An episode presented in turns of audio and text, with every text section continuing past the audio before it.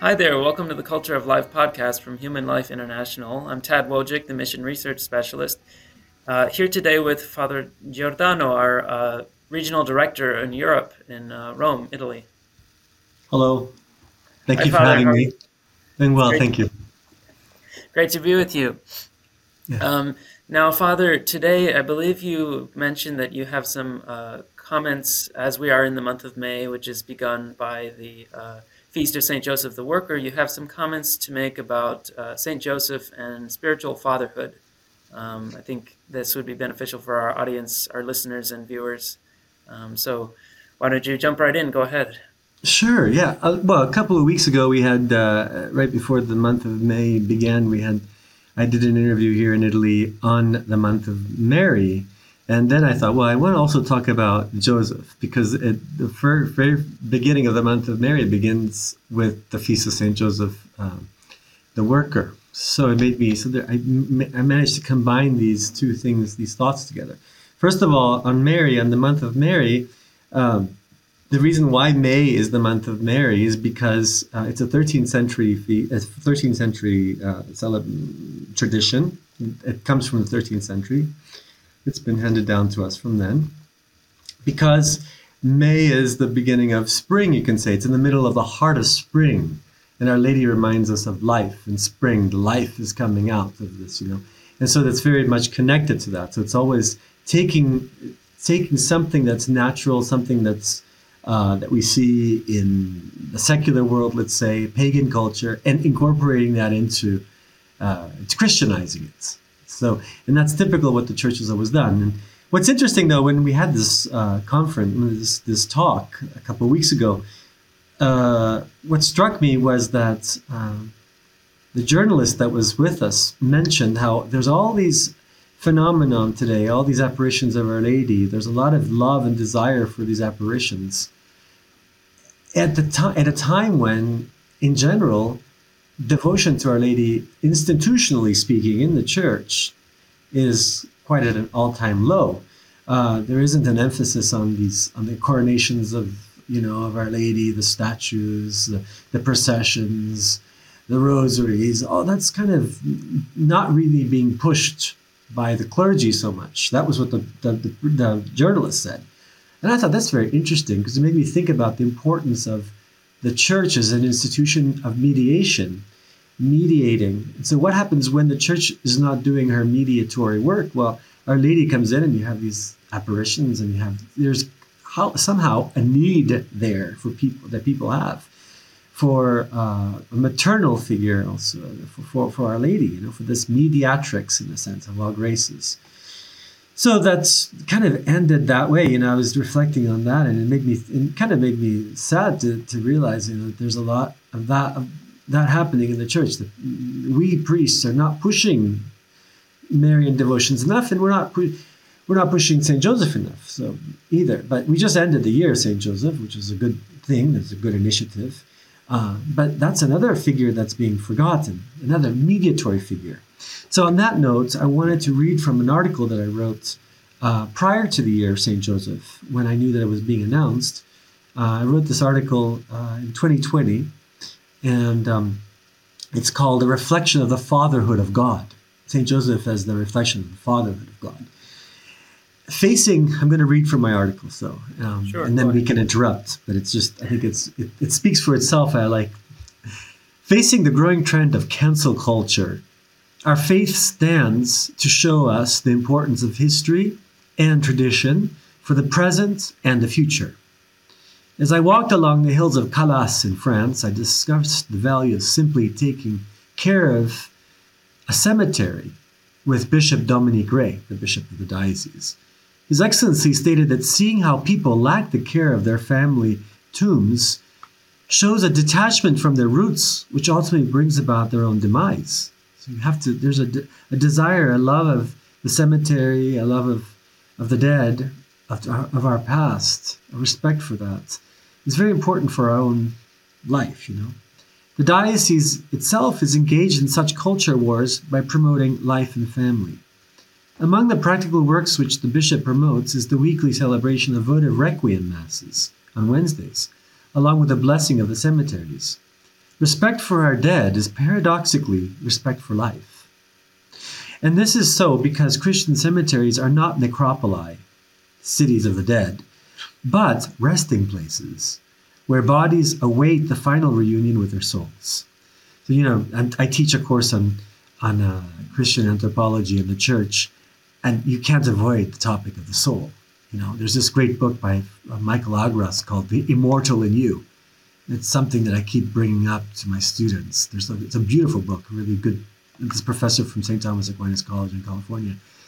And it, you know, focuses in a very good way on these these themes that are these topics that really everyone wants to talk about the soul you know and we're not talking about it enough but so i make sure that we do talk about it. But now I, that's a little bit of a digression.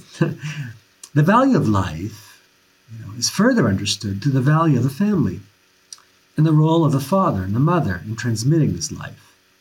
After all the transmission of life and culture is the meaning of tradition traditio, to transmit, you know. As we consider the word tradition to the Latin verb tradere, to transmit. In the Diocese of Fréjus-Toulon, the mystical-like sanctuary of Saint Joseph of Bessillon in Cotignac stands among the rolling hills of Provence, almost like a bird's nest in the woods, a reminder to us of the importance of fatherhood. Another thing about this this um, this diocese is beautiful because it's got this it's got this this shrine to Saint Joseph, an apparition of Saint Joseph, which is not so common. No. And at the same time, it's where Saint Mary Magdalene ended up. And so there's oh. a shrine to Saint Mary Magdalene. And this this Easter, I was I was given the grace to celebrate Easter Vigil right there at the near the shrine. It was really nice. It was like ah, you know, beginning your Easter with Saint Mary Magdalene. it was perfect. Um, so there's a lot of graces, you know? We yes, need to think about these things. This place of prayer in recollection, St. Joseph I'm talking about at Cotignac, was created because of an important apparition of the patron of the Universal Church. Remember, he's the patron of the Universal Church. On June 7th, 1660, Gaspard Ricard, a young shepherd, was thirsty while praying on Mount Bessillon, and a man of imposing stature appeared to him. Using the Provençal dialect, he said, I am Joseph. Lift this boulder and you can drink. Immediately Gaspard obeyed. Moving a heavy boulder that was close to him, he discovered a spring that quenched his thirst. Later, eight men could barely be able to move the same boulder easily, raised by the pious shepherd boy. On January 31st, 1661, then Bishop of Fréjus, Monsignor Joseph Ondedei, authenticated the apparition and entrusted the sanctuary to the priest of the oratory. From the content of the story, we can draw some important reflections regarding the fatherhood of St. Joseph and specifically how St. Joseph helps us to be fathers. In this apparition, St. Joseph, father of the Holy Family, shows his paternity mainly in one way he instills strength. This is important. A father needs to instill strength to his child. In fact, he gives Gaspard the strength to lift the boulder, to drink and quench his thirst. This is basically the mission of the Father to instill strength. I cannot repeat this enough. You know, a father does not micromanage his family. A father gives indicative orders. Here, do this, do that, but then leads the child to have a sense of responsibility you know when i when I, I give guidance to souls i don't go and tell them all the details what they're supposed to do. I give them principles guiding principles. Guide them guide them direct them a little bit here a little bit there. But i want them to be free to do to do to follow those principles in the mode that is theirs to follow. It's very important. And i'm very happy when i see that they are able to do it. And that i'm not always having to, i cannot be there all the time you know? But i just I'm there. I'm I'm supposed to be the figure that's in the background, encouraging them. One of my favorite sayings from the scripture is Hebrews 3:13, encourage one another daily while it is still today. So it's kind of a role of a father to give courage in that way too. To encourage in French, cœur, to encourager, it's to give strength to the heart, to the will. That's what a father needs to do. You know, a son or a daughter needs to know that when he or she needs uh, the Father, He's there. He's there even in the thoughts, you know, a good figure that, that is just there, that you know loves you uh, and, and, and wants the best for you. The strong, in this sense, give order, peace, courage, and they help others to complete their works. So it's the, give, the giving the order, peace, and courage. However, this force must not be violent or coercive. It must be a Christian strength, fortitude. It must be gentle, peaceful force. They say, you know, uh, an iron hand in a in a glove, in a, in a, a glove of uh, velvet, maybe a velvet glove. Mm-hmm. Yeah. Too often today, strength is confused with violence, with vehemence, with belligerence. Belligerence literally means, you know, to seek out a fight, belligere, to, to seek out a war. That's not strength. Rather than belligerence, which literally seeks out to fight, we must be militant, the church teaches. In fact, external violence and belligerence often denotes internal fragility. Those who are strong always try to maintain peace and calm. Do not let themselves be upset by difficulties. It can be said that strength contains within itself the following traits maturity, calmness, reasoning, patience, courage, self control. And all of these are fundamental qualities for being good fathers. Why is it difficult today to find men who are fathers? Unfortunately, this is one of our crises.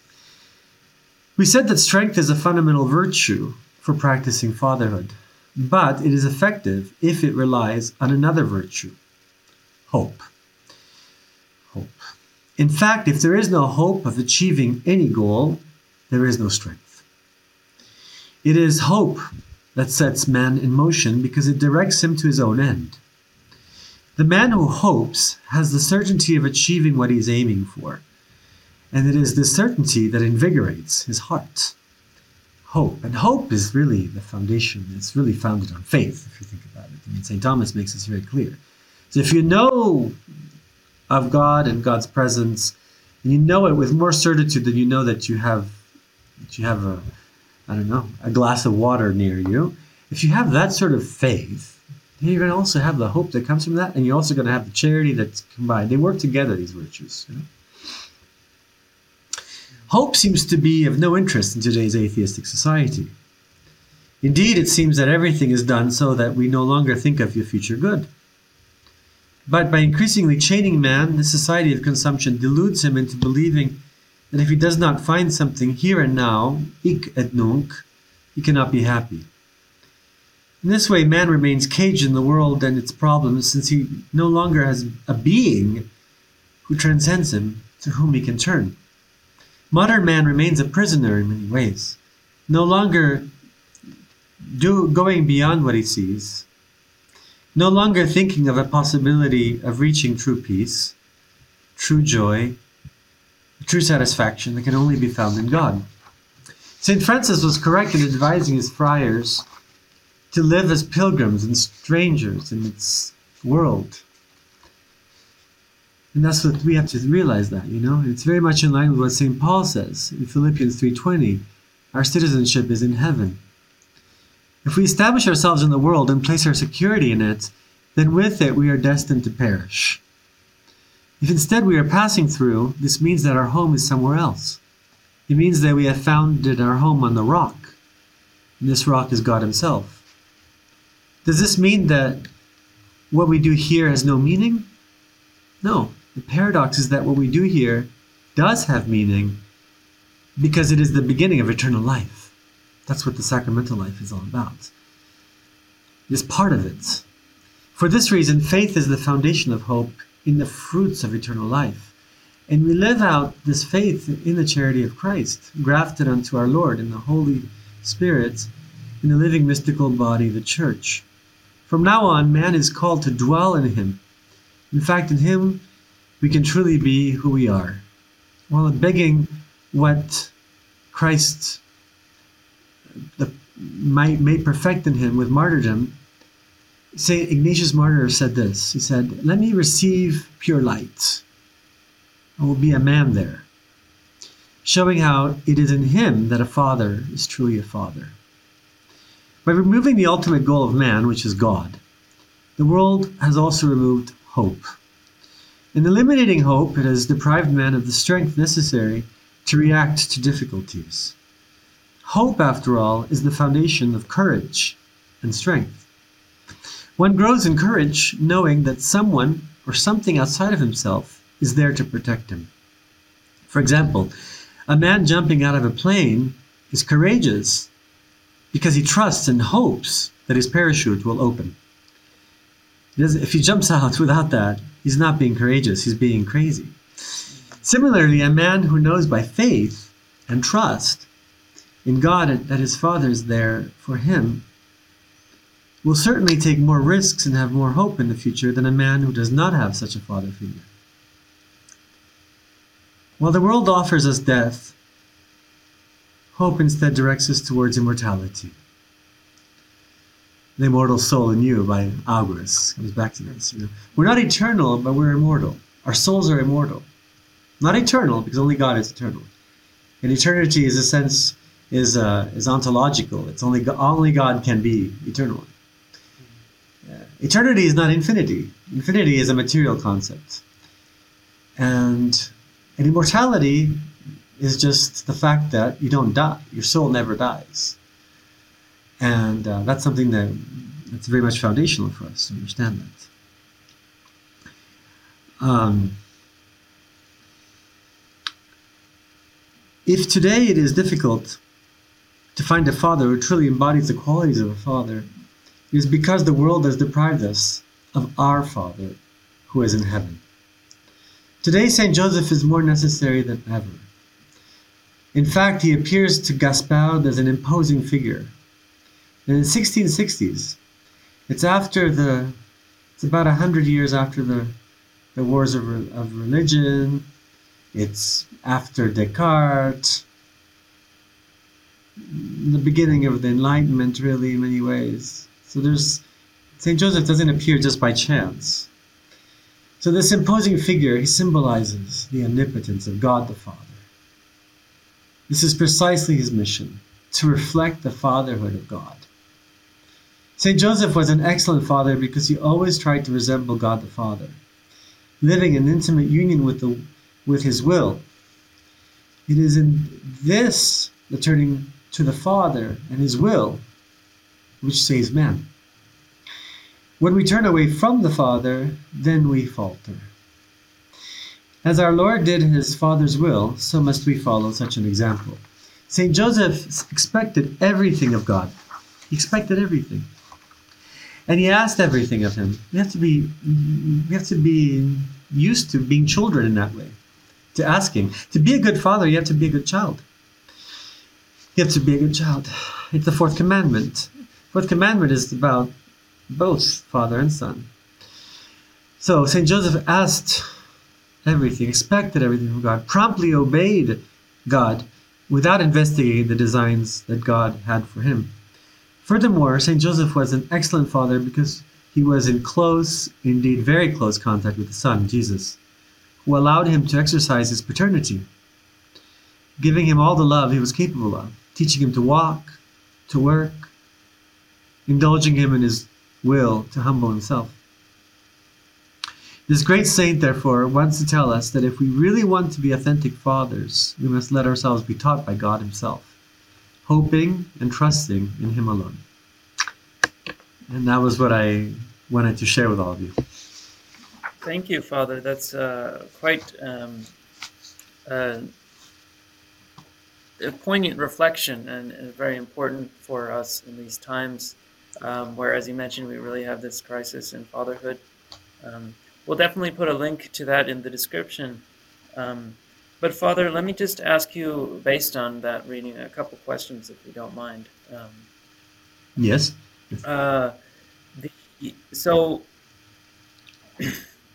in the sense of you're, you're trying to emphasize with your article the the Saint Joseph as an image of uh, God the Father, um, and uh, really um, promoting that uh, that imaging God in that sense, uh, quite literally in the most privileged way ever, um, with uh, the actual Son of God, uh, Jesus Christ. Um, how this is something that may strike uh, people a little more who are, are being a little more thoughtful about this. Why is it that God decided to have this regular man uh, be his image um, in a way that, you know, because Jesus Christ is the true image of God the Father, but um, St. Joseph is sort of acting as a kind of uh, a reflection of, of the Father. But what we might wonder why then does why does he need this other guy involved essentially? Well, okay, from a purely theological point of view, the only two persons of the Trinity that are missions, that are in mission, that are sent out in a mission, are the Son and the Holy Spirit. The Father does not go on mission. Mm. The Father does not assume uh, human nature. Only the Son assumes that. So from that foundation, uh, and the re- there's a lot more to that, of course. Why does the Son assume it and not the Father, etc. But I'm not going to go into all that right now. But the very fact that you that Jesus, that our Lord, that the Son, the Son assumes a human nature, he has to assume it in a family. And so uh, St. Joseph is known as the putative father, the putative father, the adoptive father. And he and you can't you just can't avoid having that figure there. Our, um, there has to be um, a context, a family context, in which our Lord and His human nature grows. He grows. He grows fully in the human context, and clearly, our Lord is uh, God is not going to give him just anyone as a father, as a putative father, as an adoptive father. Like He won't give him just anyone as a mother. The mother of God, Our Lady, is not just any woman and so he carefully selects, carefully molds in a way the, the this figure, and um, and also it teaches us that uh, it, it, serves as an example also for all of us that uh, you need to have tangible figures. It's not just God is not just an idea. The very fact that the incarnation shows us this that God is not far from us not an idea. We need someone tangibly there. That's what we have with the Eucharist. We have tangibility of God present there, sacramentally present for us. Um, and that presence also, I mean, right now we're preparing ourselves for the Pentecost. That presence can also be the Holy Spirit's presence in, within our hearts and in um, the church is the temple of the Holy Spirit, which is a different presence. As uh, it's a perfecting presence. The Holy Spirit is He who perfects in the heart what we've listened to in the mind, in the intellect. So you have the intellect and the will, you know, the two faculties. The Word of God is the intellect, refers to the intellect, St. Augustine says. And the, the Holy Spirit refers to the, the faculty of the will. The Holy Spirit's, you know, and the will is connected to the heart. So there's, but it, and the, the movement of the Holy Spirit is something that that perfects what we've already heard. And Saint Joseph, I mean, in a sense, uh, yeah, he, I mean, it's not so much connected to the Holy Spirit, but it's more connected to a sacramental presence, to a sacramental something, to a tangible presence of a father figure, I think that sort of needs to be there, you know. Uh, yeah, I think I, I don't. I, I you caught me a little bit by surprise with the question, but. Oh, I'm sorry. No. No, no, no. I don't apologize. No, I have to think about this more. But I think that that's the answer that I can give. You know. That's that's what I was considering. Also, um, of course, it demonstrates the humility of our Lord by submitting to a, a exactly earthly father. Yes, Absolutely. St. Thomas Aquinas would go through things like this. You know, it shows yeah. and it gives us an example. Shows uh, in many ways it's exemplary, and it shows us uh, the virtues. Yeah, virtues and all these stuff. These all these have to develop within a family. Yeah. Right. and there has to be that development of the human nature of Christ. There has to be that growth of that, you know, or else, or, or else uh, we'd be falling into heresy if we don't talk about, you know, the real human nature of Christ. He really has assumed the real human nature. It's not just, uh, and right. that that involves all of these things, mm. having a mother, having a father. So. And I, a thought just struck me that perhaps Saint, our Lord has given us Saint Joseph also as um, our Lord is the ideal uh, for men, and Our Lady is ideal for women. In a sense, our Lord Christ is the ideal for everyone. But in a particular way, I would say that uh, Jesus Christ is as as a priest. He's the ideal for priests. But for those men who are laymen, maybe Saint Joseph can be taken as a as a as a particular example. Uh, in a more in a more realistic way to imitate, I suppose, um, if if one is not called to the divine priesthood. It's true. That's true. I agree. In fact, and, that's there's a there's a priest, Father Calloway, that's written. Father Donald Calloway, yes. Yeah, he's written a very good book on the on, on the devotion to Saint Joseph, and uh, he's really done a great apostolate with that and uh, working with fathers. So I mean, it's, it's, this year Saint Joseph has been also quite a good good initiative also from the church to try to revitalize the figure of Saint Joseph because in the 70s it sort of fell into to disuse. You know, even his the figure, even the the importance of Saint Joseph and his apparitions in the world and the history of the church. Yes. And the devotions that we have, he's always there. You know, when you have devotions to Saint Joseph, uh, things happen. I've seen it in my own life. You know, I've I've asked for specific favors and they've been answered on his feast on March 19th or even on May 1st. This year, I was really edified to be in a, in a nice, a very beautiful context uh, near Naples for the feast of Saint Joseph for uh, for the beginning of the month of Mary. It was. Uh, it was a Sunday, and I remember it was um, in an orphanage, and uh, and it was just really nice to be praying for these children on that feast. Uh, on the feast Joseph, the worker, also you know the mm-hmm. the importance of work in our lives. So his his role is an example for that too. That work sanctifies us. It defines, helps define us, and you know, the, the thing that today there's so much, the problem, one of the big problems today is that the meaninglessness of life. The people just don't seem to have, just seem to go by day by day and there's no meaning, there's no deeper meaning. And as Catholics, you know, especially you see this in the Middle Ages, everything had some, everything meant something.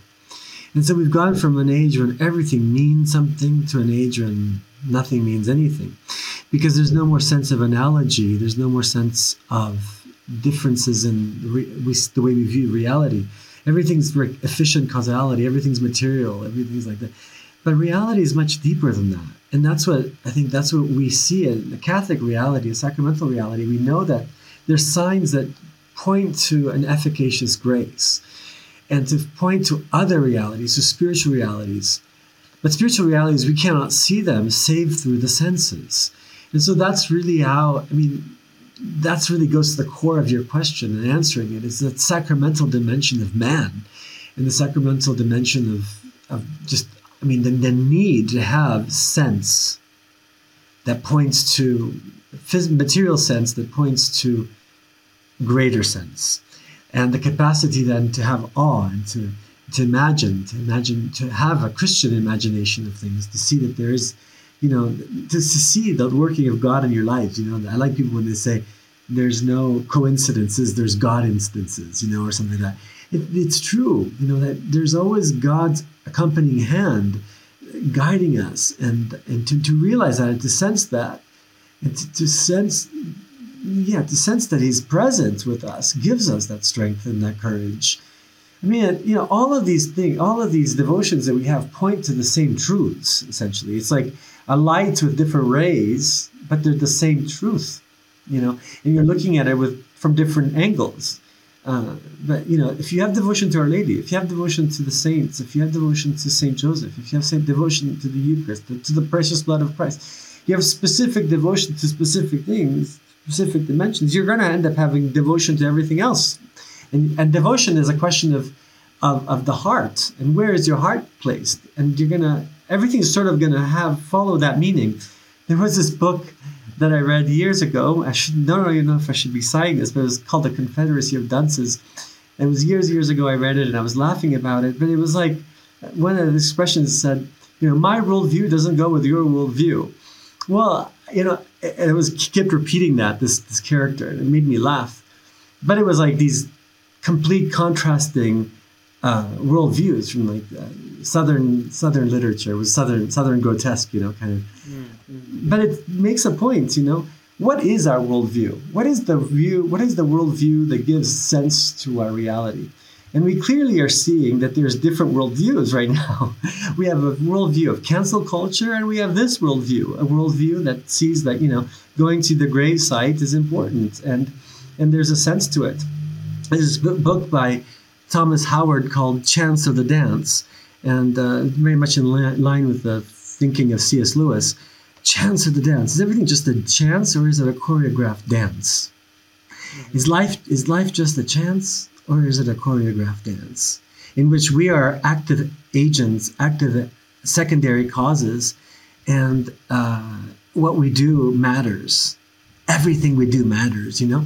When I teach moral theology too, I see this. You know, it's like you you realize, you know, uh, this uh, Pinckaers makes this distinction between freedom of excellence and freedom of indifference. Mm. What every act is not just indifferent to another; it forms a whole you you know, and it forms this excellence. It forms this thing. So all of these, all of this world Catholic worldview helps inform our reality, helps inform the way we live our lives. And then, and right now, right before our very eyes, we see this. We see that when you are living according to that worldview, some things just don't add up. And there's another worldview that you have that just contrasts. And that's the times we're living in, unfortunately. But because we're living in these times, I think that's why we need to be re emphasizing what it is that we believe and explaining it and trying to understand it in light of what we're going through. So, this article that I wrote in 2020, it really stemmed from my frustration with this whole cancel culture. And I just thought, well, how on earth can we just cancel everything? What is this? you, you, you, you, you don't just indiscriminately cancel your history and your past. You are your his, you are your history has determined has helped determine you, not in a deterministic behavioralistic sort of way, because you still have freedom to to to grow, but it has had its impact, and we must be we must have a sense of gratitude towards our ancestors and our history and our and and our faith. You know, yeah. I'm sorry. I'm sorry if I sound like I'm babbling here, but I'm just trying no, to. No, no, no. It's very. It's a worldview. Uh, it's very important to, and I think what uh, you're trying to emphasize, Father, is that the figures like Saint Joseph um, are kind of anchors in this uh, respect. Um, and it's not just about maintaining traditions of Catholic piety or things like that. It's about the living uh, reality of, of someone who can have a have a difference. Um, you make a difference because um, you know there's a tendency to kind of neglect how people like Saint Joseph and um, other saints. You know, for example, if we're emphasizing the emphasizing God, as you mentioned, um, that's obviously good. But if we if we forget the incarnational reality, we forget that um, our Lord came to make saints, make Himself His remake His image in everyone who had tarnished it. Um, and so these people like Saint Joseph and of course Our Lady, who had perfectly, or in Saint Joseph's case, nearly perfectly um, reflected uh, that redemption, that redemptive work that the Lord came to produce, I think that's something that we can apply in our own time when we really see the further and further uh, departure from God. Bringing this uh, maybe to the topic that uh, this podcast tends to focus on, while the HLI's work in, in the area of life and family, how do you think, Father, that St. Joseph can be a particular, maybe even as uh, under his title of the Terror of Demons, be a particular uh, aid to us in these uh, very challenging and uh, confusing times? Well, yeah, he is a terror of demons, and indeed there are demons.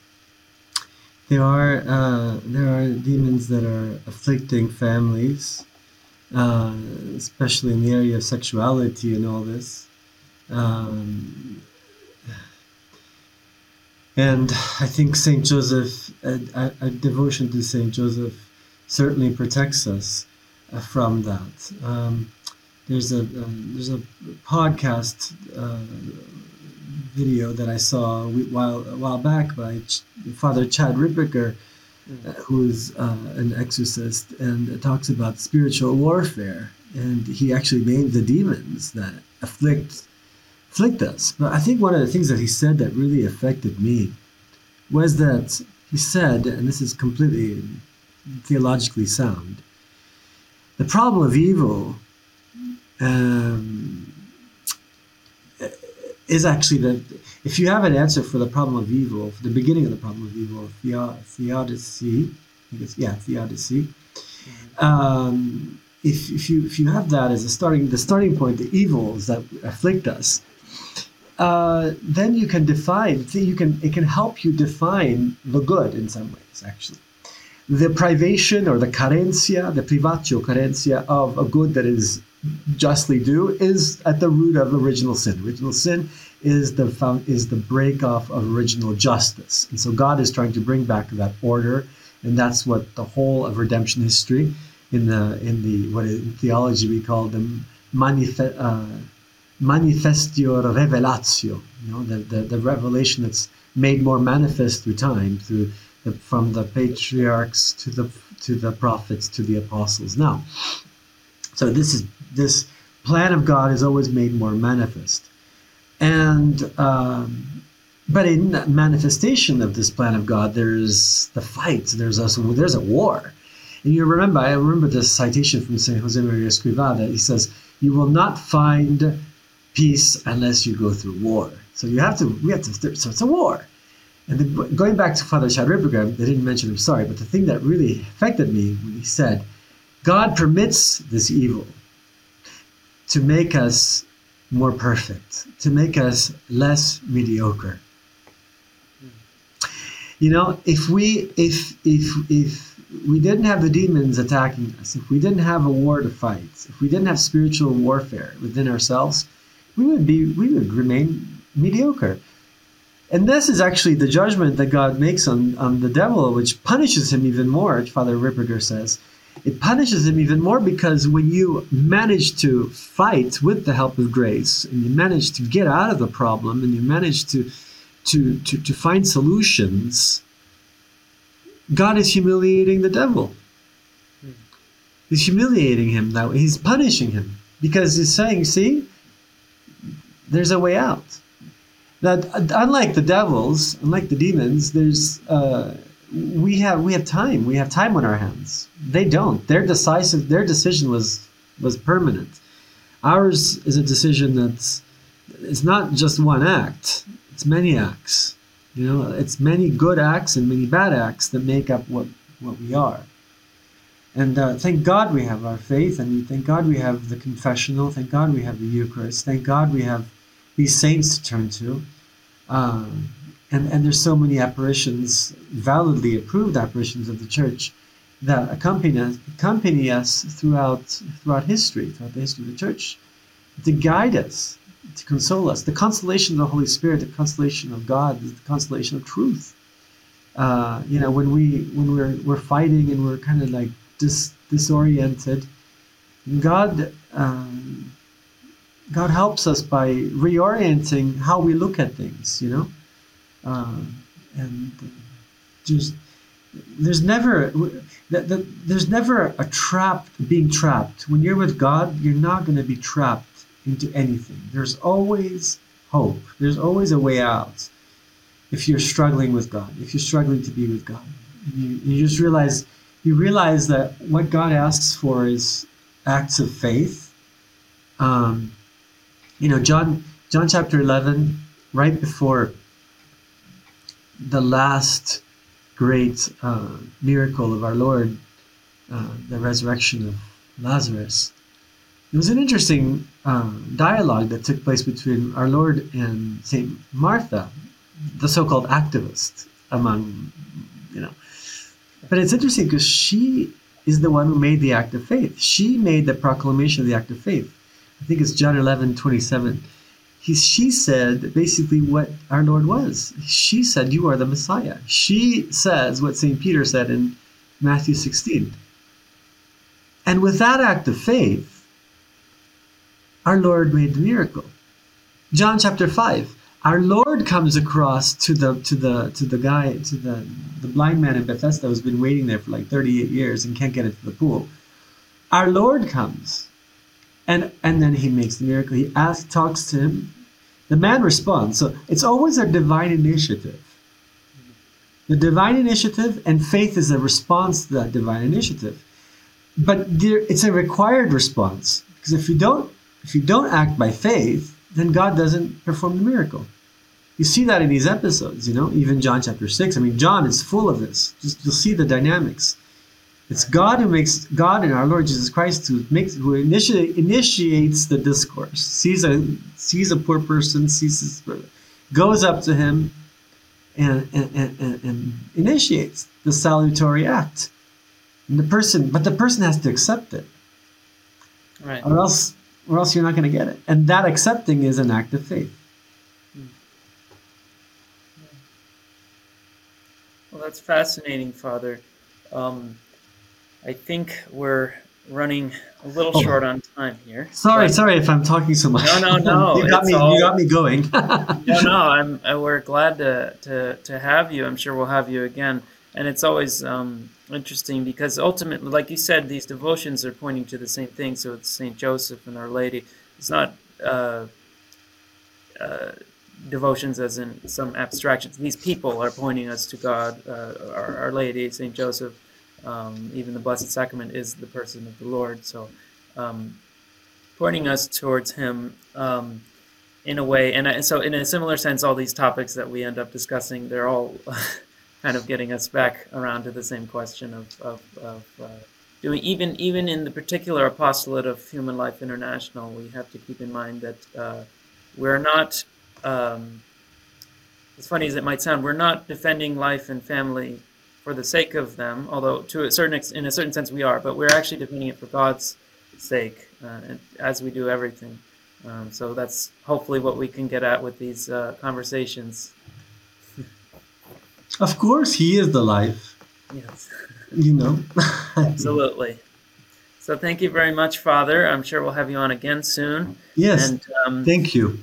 Uh, for all our listeners, uh, thank you for tuning in. This is sort of a unique thing. We're trying to get more guests uh, now, um, whether first from our international affiliates and directors, uh, and then also um, hopefully some others.